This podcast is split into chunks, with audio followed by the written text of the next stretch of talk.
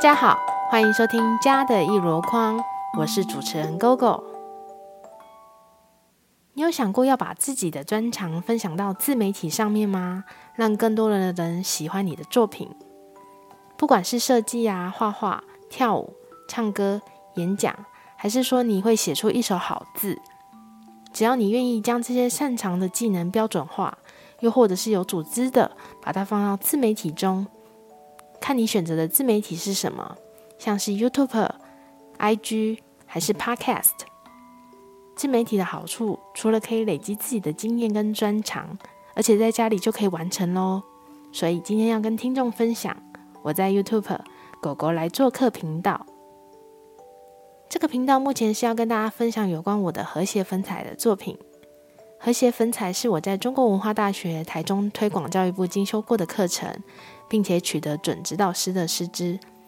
和谐粉彩是一个透过有系统的教学过程，即使是没有画画的基础的人，也能够运用学习过的技巧来变化，使作品成为自己的创意或者是发想。我觉得画画最困难的地方就是它的内容跟它搭配工具材料的选择。作品的内容会是决定构图的第一步。第二步则是要选对工具材料。画画的工具材料其实有很多种，像是喷漆呀、水彩、粉彩、蜡笔、炭笔、压克力等等的颜料。如果想要表现情感的方式，可以使用水彩的流动性表现；那想要表现梦幻跟雾面的气氛，可以用选择粉彩是一个不错的选择。那单纯只是想要强调主题的话，那我想选择炭笔会是最直接的表现方式。不同的材料给人不同的选择，而纸张格的品牌选择也会决定作画的过程是否上手。举例来说，好的粉彩搭配了不好的纸张，又或者是好的纸张搭配不好的粉彩，这些都是不上手的方式。好上手且轻松的方式是选对了媒材，而且可以凸显创作者想要呈现的内容。这样绘画的本质其实基本上就掌握了八成以上。剩下的就是把它表现出来就可以了。绘画可以运用在什么样子的地方呢？对于社工师来说，可以针对个案做艺术辅疗啊、排卡设计；对美术老师来说，可以针对不同的年龄层设计绘画相关的需求，像是制作国外进修推荐真实的作品集。以自己来说，画绘本啊、画心智图，甚至是设计新家的墙壁壁画，还是彩绘毛小孩的压克力。装饰作品，这些都是很棒有关家的展示空间。有时和听众分享自己的作品，也会成为互动艺术的一部分。这也是我想做频道的初衷，借由拍摄作品的过程，并且集结起来，创作出自己的自媒体。还没有设立频道之前，就要先思考想要设计什么样子的频道。那除了结合自己的兴趣之外，也是专长。上架单集的频率，也要先思考说。每一集的内容是可以根据什么样的生活点滴作为一个延伸。以我来说，目前我选择以当时的节庆或者是工作需求来执行每一集的主题，而且做自己喜欢的事情，也可以顺便聆听音乐和喜欢的茶。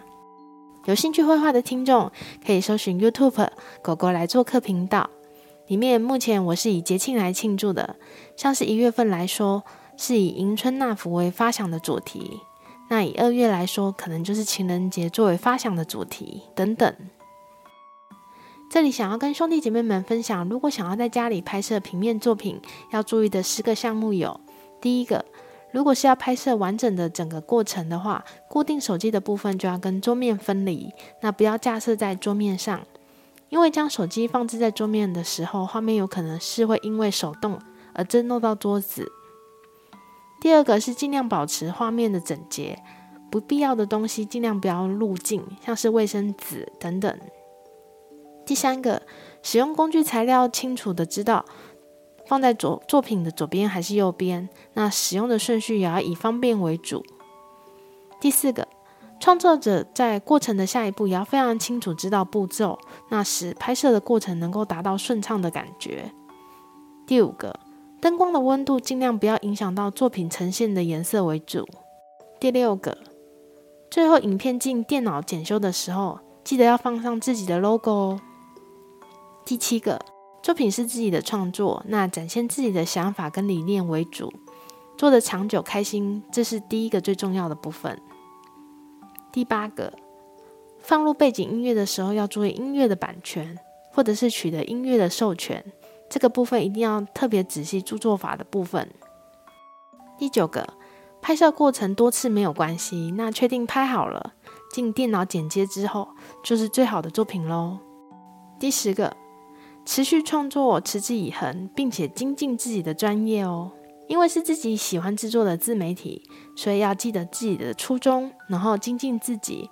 不管是透过进修还是自学，投资有方，理财有道。在下一集节目中，我会跟听众分享信托法加检视。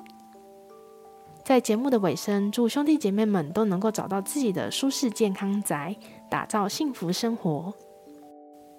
如果你喜欢我的频道，记得订阅、分享或者留言支持我。那我们就下一集见喽！